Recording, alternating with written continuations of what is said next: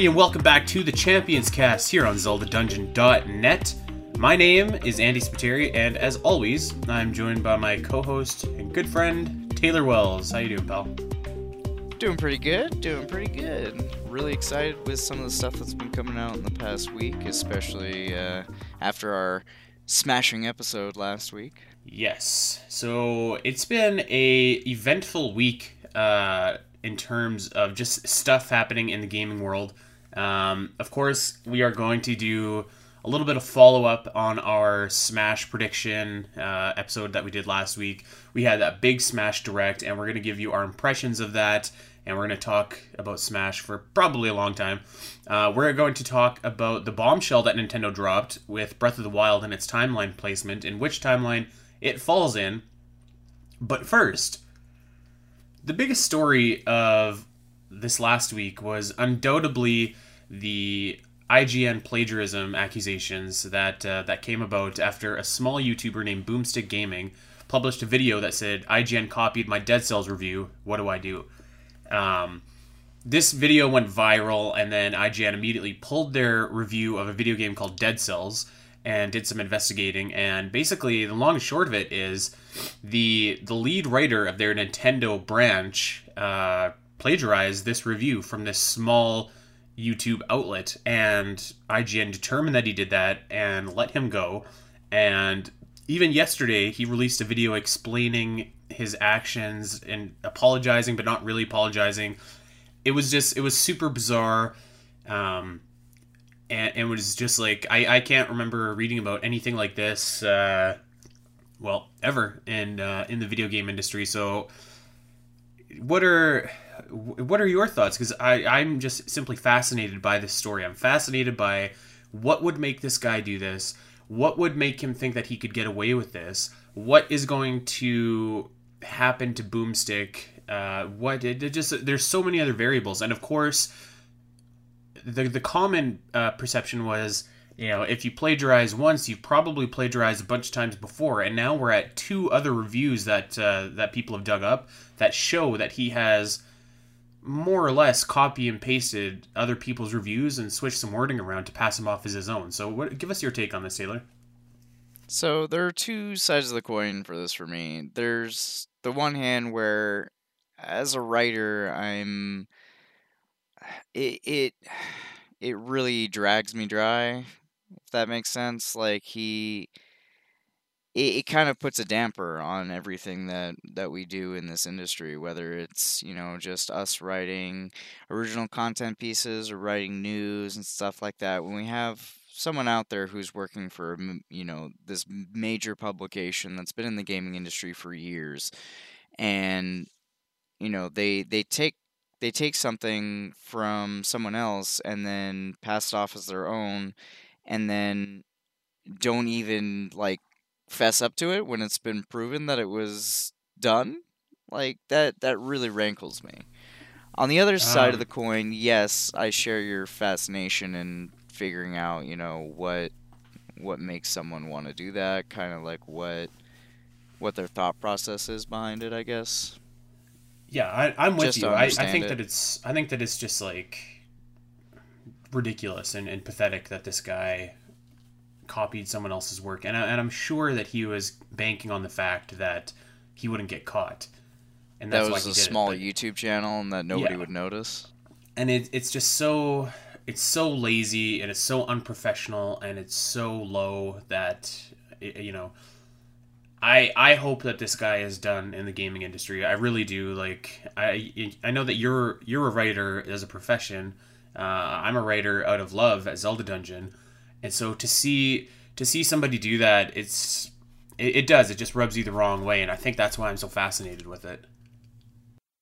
Yeah, there's it's interesting because, you know, while it certainly it really sucks to see and it really it, as you said, and I've said it rubs you the wrong way, gives you nasty feeling, makes you feel sick inside. But at the same time, there's that I, I don't the being a writer, funny enough, uh, perverse like a perverse fascination with why why it is what it is, what what makes them think okay, this is okay to do, or this is what I should do, or this is what I want to do, versus like, you know, like what was the whole situation? Like, is this guy has no choice? I mean, he's he's clearly working for a, a big company. It's not like he's Mm-hmm. unsuccessful. So why? And, and What so was the is, need?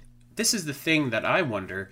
So, in their statement, IGN has said that this reviewer had had in fact played a lot of this game. So I'm wondering, like, if you've played 15 hours of this game, what does taking 30 minutes to write your own review cost you? It, it doesn't even have to be well written because you can just write anything and then the editors will take it from there and, and kind of tweak it up. But like, it, it doesn't make sense to me how he played this game for 15 hours but then couldn't put in you know maybe an hour to write a review and that kind of got me thinking like well he the answer is he probably didn't play it at all but uh, we, we've heard from a couple different sources that he had so it's just it's super it's super confusing to me um, I I guess the question would be: Are those sources saying that he played the game reliable? And then the other question is, well, you know, again, how much as as you brought up in the very beginning statement, you know, like how how often has he done this? Like, is this something that's a regular occurrence? All You right, know, so the fact I've, I've got an article in front of me right now, and in addition to this Dead Cells review, which is plagiarized from uh, Boomstick Gaming, we have got a report from Kotaku with two other instances. Now, the the, the reporter on this, uh, Jason Jason Schreier, he doesn't explicitly say that that it is plagiarized, but he does post two side by side examples, and they are extremely similar. So head over to Kotaku, check out the article. But we've got an, a review from Nintendo Life reviewing FIFA 17, and a review on this reviewer's YouTube channel. They are extremely similar. The sentence structure, the wording, the power words that's used in this are extremely similar.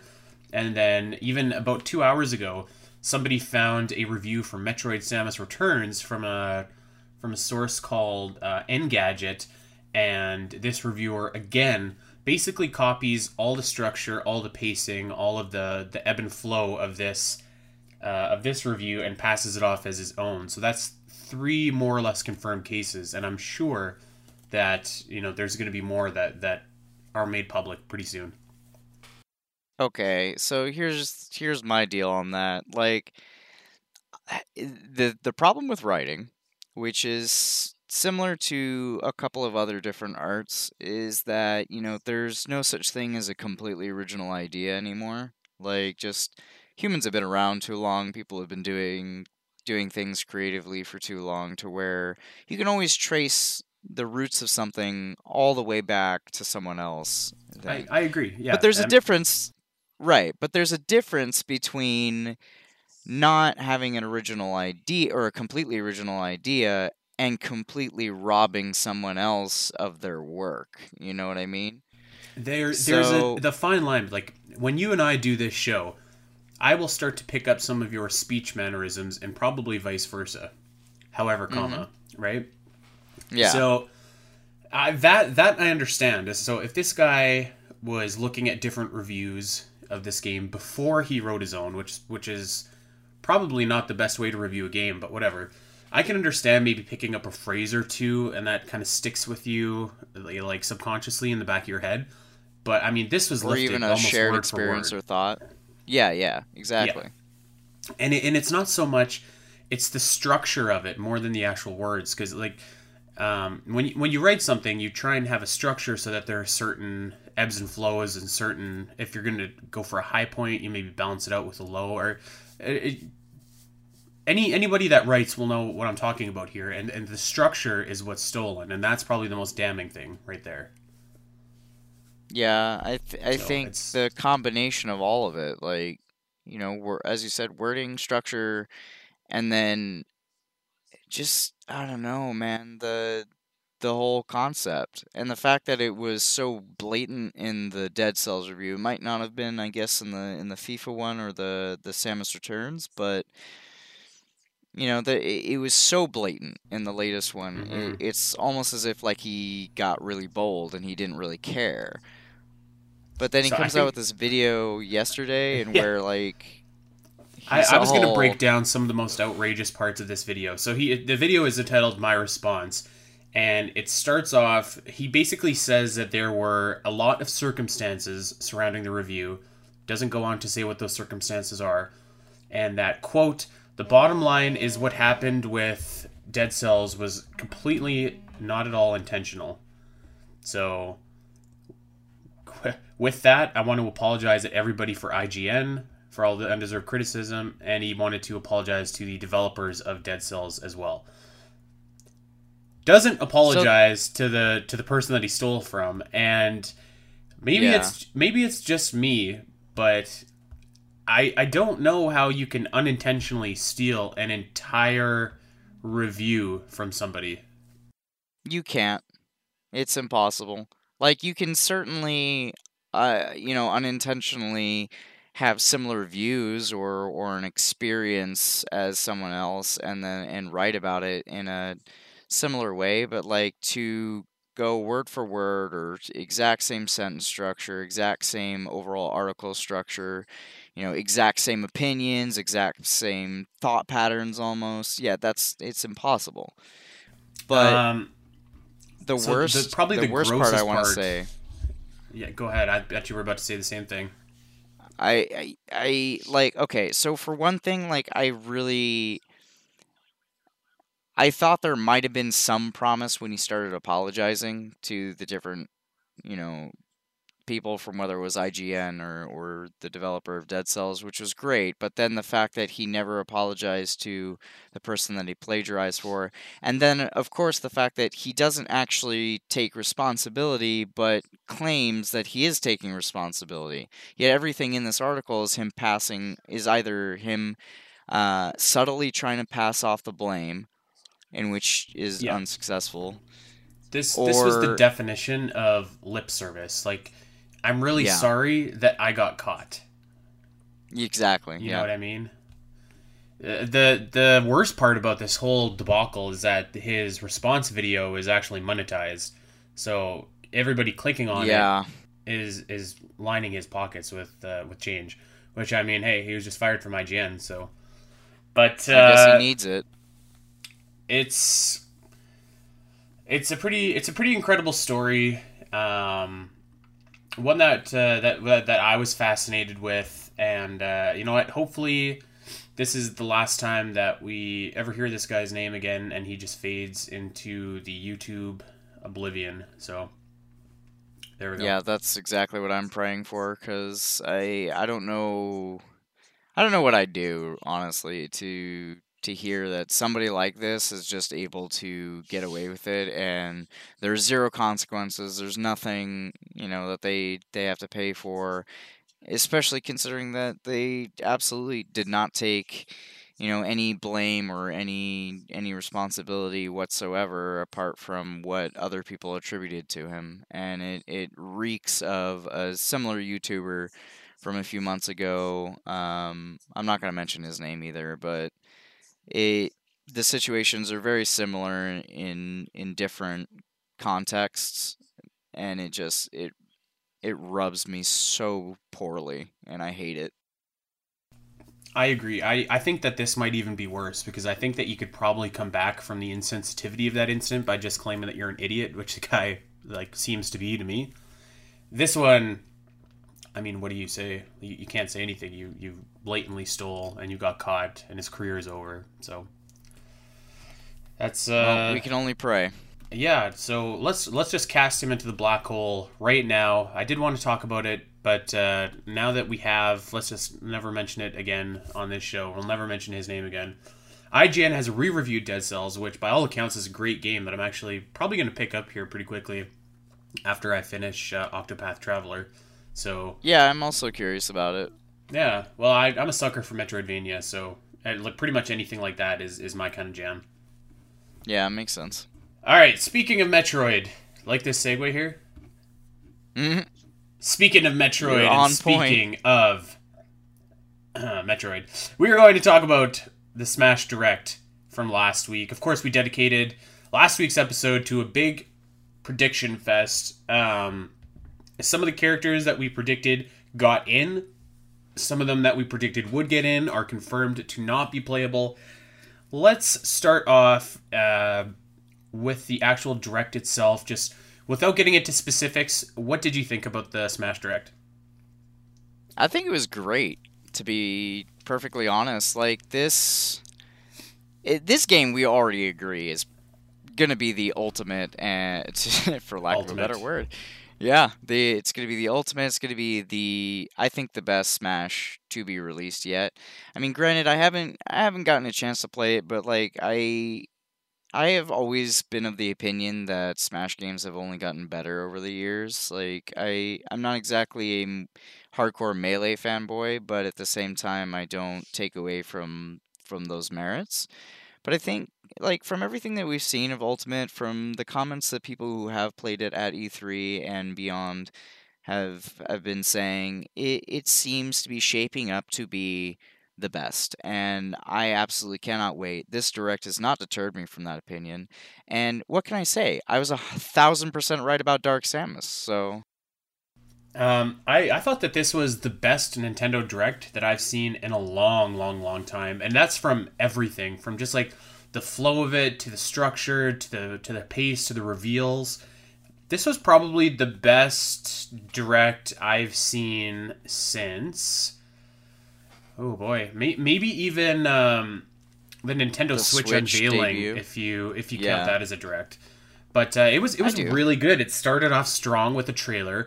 Um, Sakurai got on and he talked about all the different game features, and it was all stuff that we knew was coming, like uh, like the stages and the different modes and stuff like that. But it didn't uh, it didn't seem to drag to me. It seemed to just like go rather quickly, and everything moved at a brisk pace, and, and we kind of got like like with all the old information, there was just enough new stuff sprinkled in there to where it felt really cool. So I, I thought that they knocked it out of the park actually. Um, just in terms of like like after I, I I immediately like shut it off, and I was just like, that's the best direct I've seen like in a long, long, long time certainly I, I felt at no point did it drag along at all. I i completely agree with you there.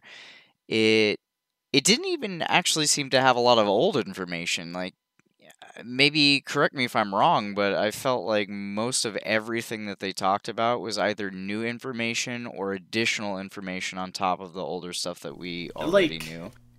ish yeah like like the the home screen for example. Like it's a home screen, so by definition, it's not that exciting. But they they showed it, they showed the different layout and stuff like that, and then they just teased you with the blurred out, uh, you know, adventure mode or whatever that is. Um, things like you know what nobody's things talking like the about selection. Though? What? With that, like I feel like nobody is talking about in that same ma- main menu screen that they showed. They also had that sidebar thing that they were saying you could access in the middle of the main menu for the Switch and there was like an icon blurred out there too. Oh, there you go. I so, didn't even notice that. Uh, yeah, I I was looking at all all that thing, and there was it was funny because I know, lo and behold, don't maim me for this, listeners, but on Tumblr there was an image where somebody basically, as a meme, kind of unpixelated it and said it was like Waluigi's Adventure or something like that, and then but they didn't unblur the the right side menu, so I don't know whether they're just like not nobody's you noticing that. Let or... me go off on a tangent just really quickly here. Why do people want Waluigi in this game so bad? The guy has no character, no character. At least you know that Wario is greedy and he goes for coins and he has his own games and he's got WarioWare, but like I don't understand the the big hoopla with uh with Waluigi. Like I feel what like would his moves even like... be? It, it's kind of like the Joker and the Riddler, or Batman and Robin, and where like Wario and Waluigi are just no. It's a, are you are Luigi is not Batman. Uh, well, Luigi is okay. Robin at best, and name me Robin's arch rival. To to be fair, yeah, like he doesn't that was not have my first one. comparison. That's the point. It's not my first comparison. I just thought it would be an easier comparison. Screw Waluigi. That's that's all I'm saying. Anyway, let's talk about the specifics. the The game opens off, or the direct opens off rather, with a vicious murder. Speaking of Luigi, uh, Luigi is is brutally murdered by Death from the Castlevania series. Very, very, very cool. I thought that the uh, the Luigi's Mansion and Castlevania just it went together so naturally, and I was just like, this is awesome. And then uh, and and then like when Death came out, I was just like, oh my god, is is Death going to be like a playable character? Because I mean, I could see him maybe being like the rep for Castlevania because he's in eh, almost every single Castlevania game. And then Yeah. boom, there's the whip. There's Simon Belmont. He's in full Conan the Barbarian gear from Castlevania 1 back on the NES. He is a playable character. Awesome, awesome, awesome.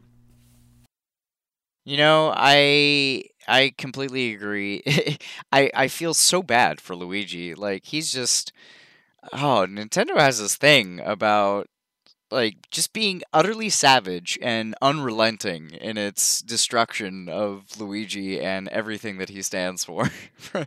but I, I will say that you know we also kind of had Ridley brutally murdering Mario, so I guess maybe maybe But, I mean, Nintendo's you- you, didn't see him actually, like, he didn't murder them. I mean, like, you literally saw Luigi's ghost fly up out of his dead body. That's true.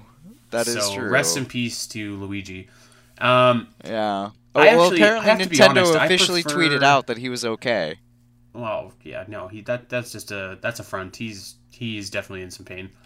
He's definitely I actually prefer the red-haired Simon, if I'm being totally honest. The redesign that came in later years, but so I'm hoping Well, that maybe think- that's an alt costume. But I, I can understand why they went with this look because that was the look that he was on on the Nintendo console, of course. Yeah. I, I don't um, It's weird though because you and I talked about this a lot uh, a few days ago, and I think we both kind of agree that Simon is not exactly who we would have chosen to represent Castlevania, but Well, it uh, does make sense.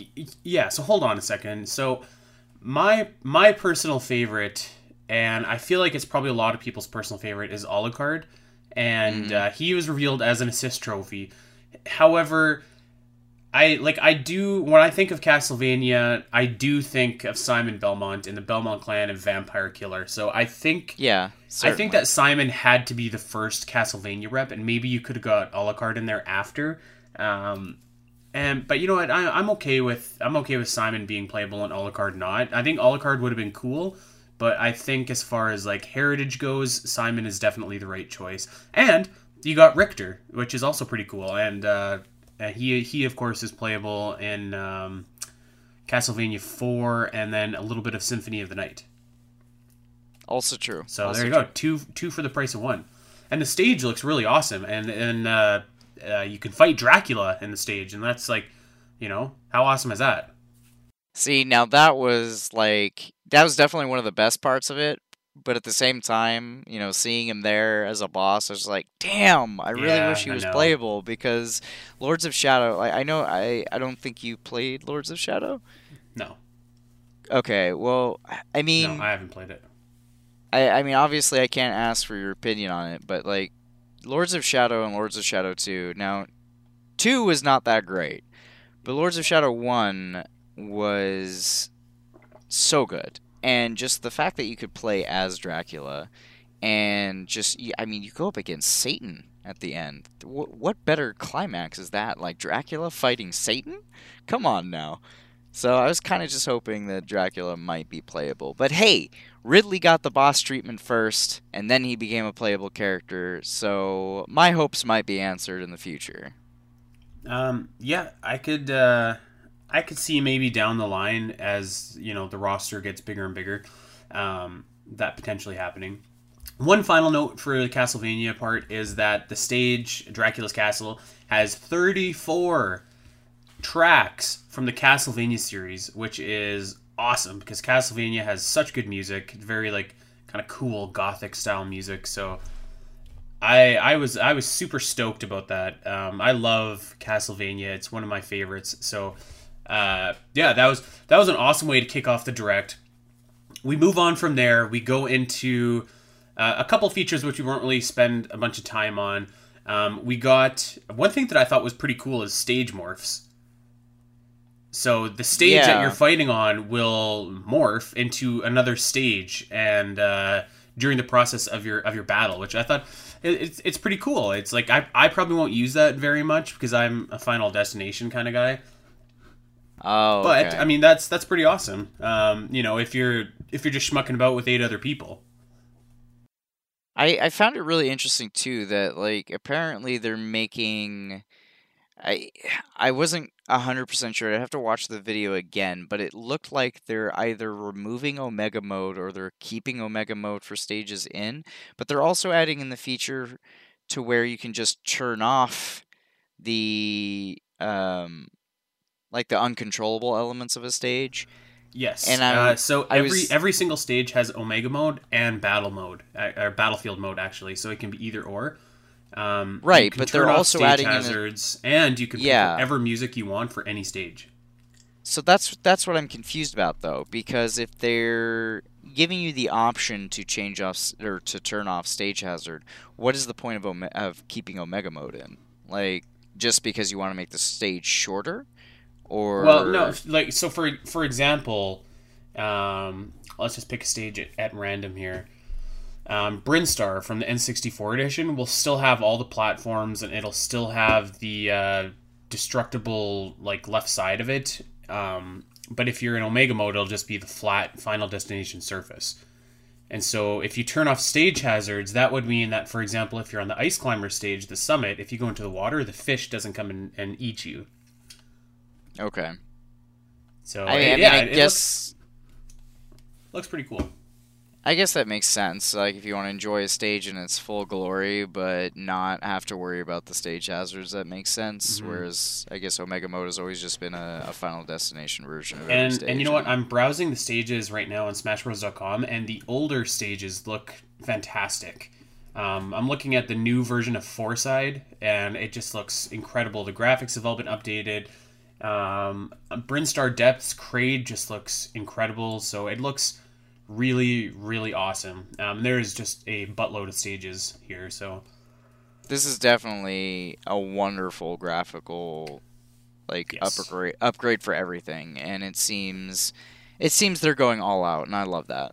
I, Yeah. I can't I can't complain at all right now. All right, so let's talk about uh, let's talk about Echo Fighters really quickly. Um, they didn't beat around the bush, which I really liked. They just said like, "Yep, we've got two Echo Fighters for you: Dark Samus and Chrom." Now, Dark Samus, I I love. Uh, you know, anytime that Metroid can get some love in Smash Bros, you know, I'm all for that. So I was really happy about that. You, of course, said that it was 100% certainty that Dark Samus would be in. Uh, I don't think I, was did very far behind you. So that definitely came true, and that's pretty cool to see. Um, so yeah, I'm, I'm happy for that. And then uh, Chrom comes in, and this this is kind of interesting because I think it's the first instance of an Echo Fighter combining two fighters' moves. So he has some of Roy's moves and then some of Ike's moves, which I think is kind of neat. He apparently So- also has a couple of Lucina's moves. I I don't think that well, c- because Roy has Marth's moves, and Lucina is a clone of Marth. So, it- it- either way, uh, it's it's it's pretty cool. Um, I, I know a lot of people are just like, oh, there's too much Fire Emblem. This is ridiculous, and like. That, that's that's a that's a valid criticism. I, however, really like Chrom from Fire Emblem Awakening, um, so I'm I'm okay with that. So, um, So the biggest yeah. criticism I've been hearing ver- uh, about Chrom. Okay, first off, I want to get past this by saying, look, no matter how many people complain that there are more Fire Emblem characters in Super Smash Bros., Chrom is, albeit like probably one of the more favored characters amongst fans of the series, and you know uh, that's probably not helped by the fact that he's voiced by Matt Mercer, a very popular voice actor and well loved by by many fans of anime and video games. So, you know, it was kind of it was not very surprising to me that he made it into the game. That being said, a lot of the criticism I've been hearing has been more along the lines of less the fact that it was Chrom and more the fact that oh great, another Fire Emblem sword user. yeah, And that, that's pretty much all the criticism. I think it's probably fair to say Right. that if every character ever wasn't in this game, Lucina wouldn't be back. Um, probably Roy wouldn't be back. Which saddens me because Roy is the best. Roy's our boy. I don't know about that. Okay, fine. Roy's my boy. either way, I'm glad that the two of them are in. Um, I think the more the merrier as far as uh, Smash goes. And then uh, we got we got some other we got a, a few snippets of other features and stuff, and then we got over to some new assist trophies, and we got some very interesting additions to uh, the assist trophy roster here. First and foremost, the moon from Majora's Mask.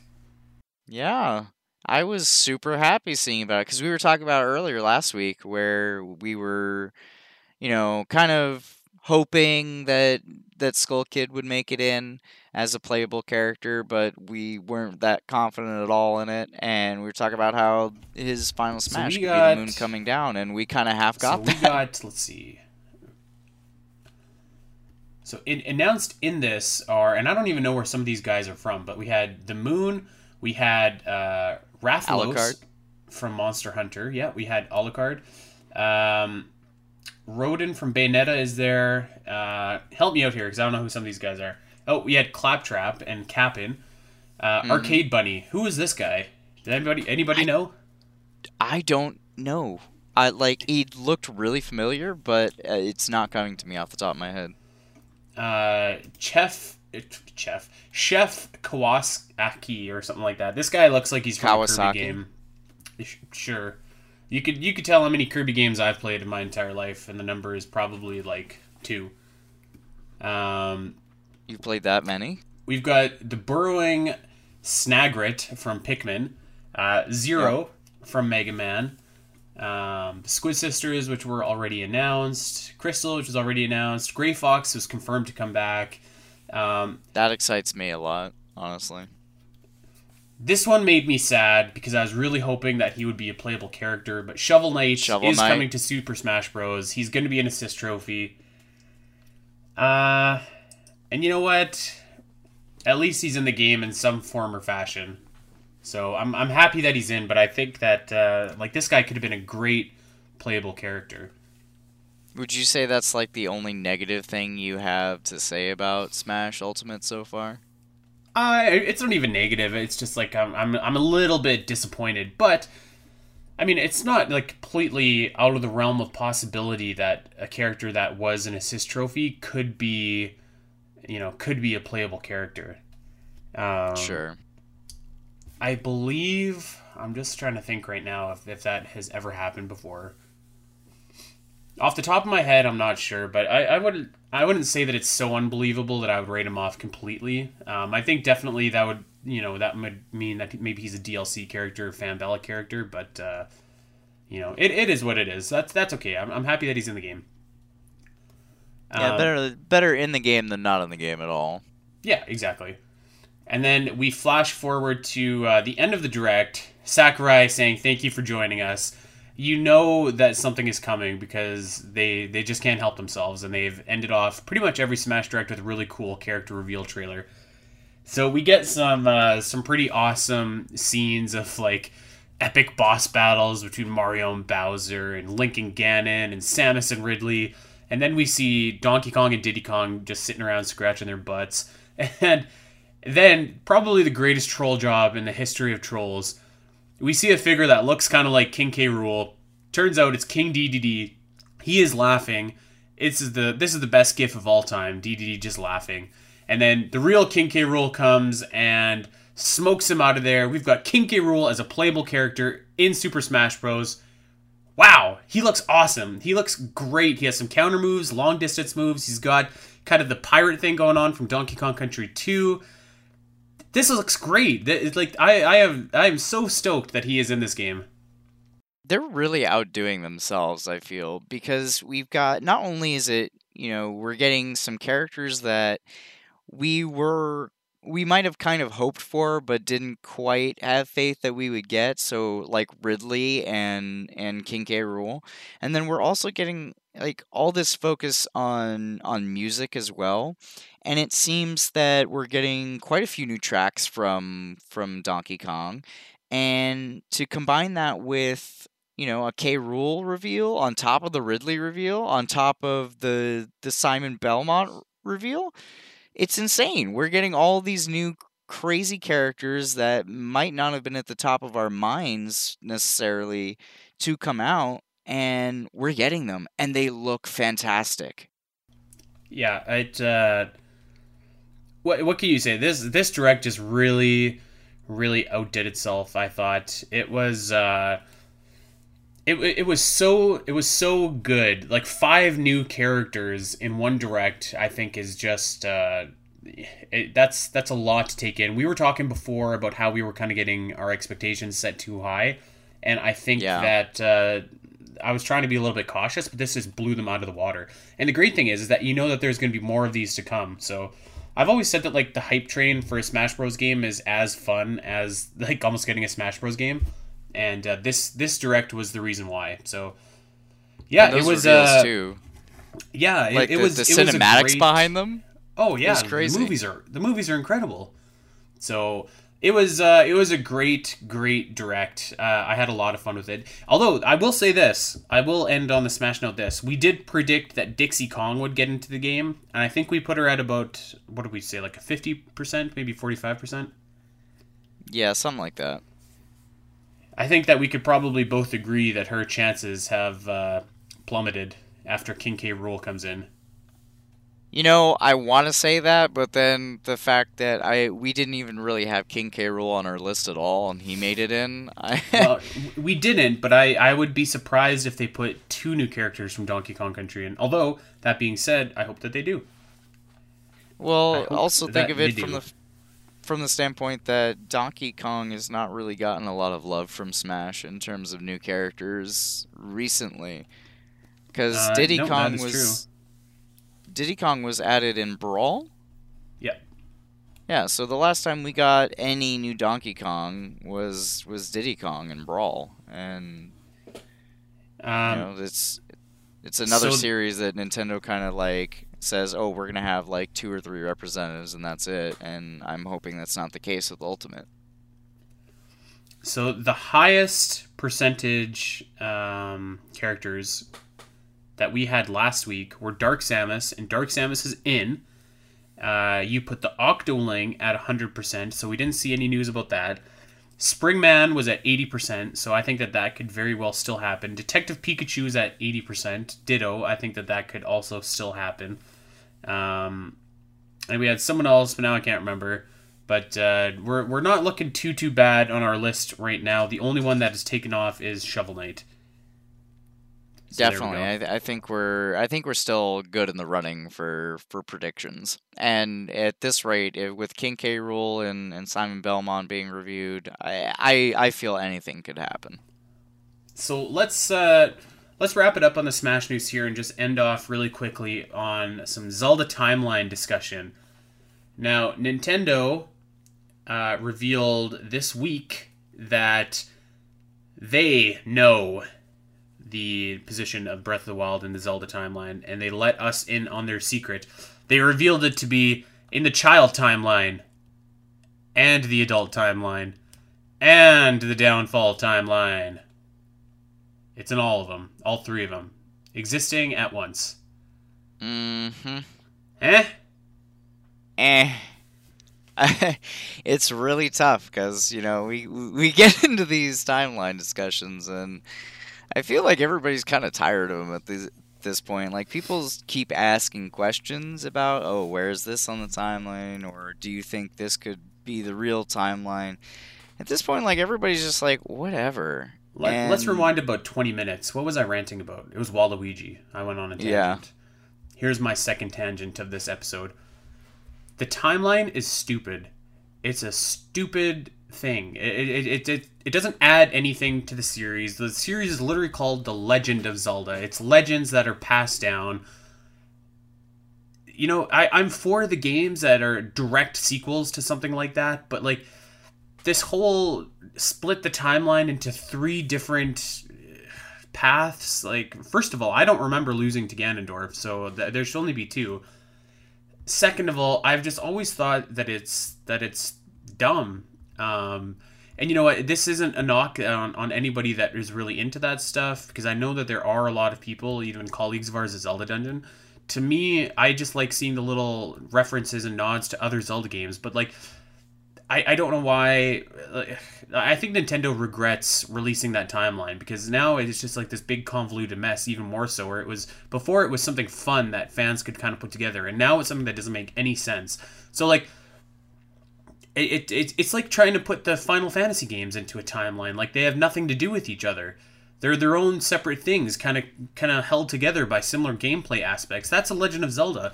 The games don't have anything to do with another, in, in by and large, right? Like they all have their kind of self-contained stories. They don't really affect, you know, what happens in Skyward Sword doesn't affect what happens in Breath of the Wild. So like this this timeline obsession to me, it's it's just like you know, I, I, I don't get it. I would rather just go and play a Zelda game and, and see something cool and be like, oh, nice, that was in Skyward Sword. Like, they're paying homage to that game, rather than just like, oh my god, there's a statue that looks like it was in Majora's Mask. I have to deduce where it is in this fictional timeline that somebody at Nintendo must have put out after too much Heineken's or something like that. Because it makes no sense then. It makes even less sense now. So there's my rant. Well, no, I mean, it's it's valid I think it, it was just yesterday in the Zelda chat of our Zelda Dungeon Discord. If you haven't already, you can join that uh, via the site. I believe there's a tab for it on the right hand side.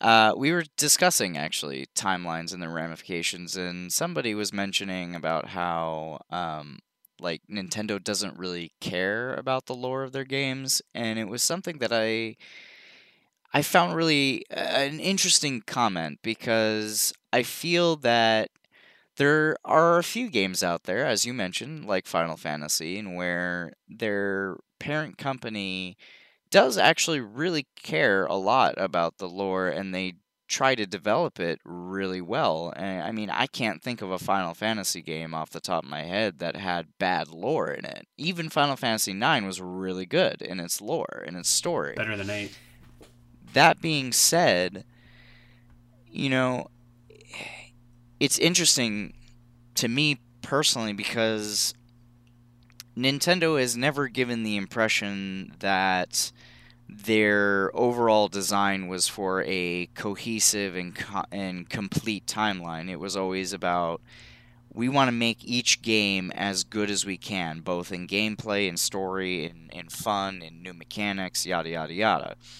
But then, as you as you pointed out, like Hyrule Historia comes out, and we all of a sudden get a timeline, you know. And I it, it was. Well, let's be let's be clear it, here though. Like Final Fantasy uses an example. It it, it has quote unquote good lore. Okay, it has no like, timeline. So so does Zelda. Like, but the games like the Final Fantasy games, what happens in Final Fantasy VII does not transfer over to Final Fantasy VIII, and it's the same with Zelda. Like they all self-contained. They all make sense. They all have good stories. They all have they all have you know their roots and they and they are grounded and they have they they make a good point from the backstory to what's happening now and they intertw- they intertwine it together nicely. But like that's it. That's the game. And and once you're like each game has its own little thing and you know to me it's just like oh man i i just wish that they I, I guess part of me is just like like focus on focus on like the quality of the game and the and the quality of, of the lore found in each game to that game rather than its overall placement. It's it's like watching a Marvel movie and trying to figure out what happens you know in the MCU versus what's happening in, in Black Panther. It just it doesn't make sense to me. I'm confused about Nintendo's dichotomy they have going on because it seems the overall company cares about doing additional timeline and lore bit stuff with the release of Hyrule Historia, the arts and artifacts, and now most recently Hyrule Encyclopedia, which also alters the timeline. And then we have Aonuma and sometimes Miyamoto who are sitting here saying, uh, yeah, we don't care about that kind of stuff, and fans can do what they will. You know, we find it interesting, you know, what they come up with, but we don't we don't really ascribe to any timeline shenanigans or anything like that. But then overall, Nintendo is like, here's another lore book about how our timeline fits. You know, it's it's really confusing and weird sometimes. Oh well. Um, you know what? And if, if the timeline is your thing, that's great. You know, if if you're into digging out pieces and trying to put this puzzle together, that's great. my only wish would be that Nintendo hadn't like basically put most of the puzzle together for you and taken away some of the remaining pieces because I, I think that uh, I don't know what they what they did doesn't make sense. It's not really for me. I'm not really like that kind of guy when it comes to Zelda games. So I enjoy seeing the references, but I don't enjoy. I don't know. I, I don't enjoy the whole timeline shenanigans. So I, you kind do, of on cool. both sides. I'm kind of on both sides. I enjoy I enjoy aspects of the timeline. Like I think there there are moments where it makes sense and it, and it's fun to look at and it's fun to speculate. But at the end of the day, I, I don't know. Like I have to look at all of Zelda's history and I have to think of as you know, again, as we pointed out a few times now, like the legend it's called the Legend of Zelda. And while I don't really ascribe to the fact that none of the games are connected, really, I I do have to wonder, you know, why they chose that word, why they chose, you know, the Legend of Zelda as opposed to the Chronicles of Zelda, or you know, something else along those lines, the Chronicles of Narnia, more like right? we're gonna end it there. Us complaining about the Zelda timeline, so that's a that's a perfect book note to this show. Um, if you haven't watched it, go check out the Smash Direct. It's on the Super Smash Bros. website, smashbros.com. It's really really cool, and uh, you can you can bet your keister that we will be covering and gushing about the next Smash Direct that comes out. Um, so that's episode twenty one of the Champions Cast. Twenty one episodes. Wow.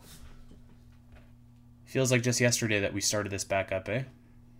It's true. It's it's been quite a ride, and I've I've enjoyed every bit of it. Even if you're wrong Uh, about almost Final almost Fantasy VIII. every bit of it. Some sometimes sometimes I just want to mute your track if I'm being perfectly honest with you. You know, and if I had editing powers, I might just not include your track altogether. That's episode 21 of the Champions Cast. Thank you for uh, coming and hanging out with us. Um, head over to Podbean, head over to iTunes, drop us a like, drop us a comment, and of course, drop us a subscription. Um, you can find me on Twitter at Spiteri316. You can find Taylor on Twitter at GIF underscore Bluehawk. That's it for this week. We are out of here, but we will see you next week. Same Zelda time, same Zelda channel. And that's it. Have a good one, everybody. Thanks for listening.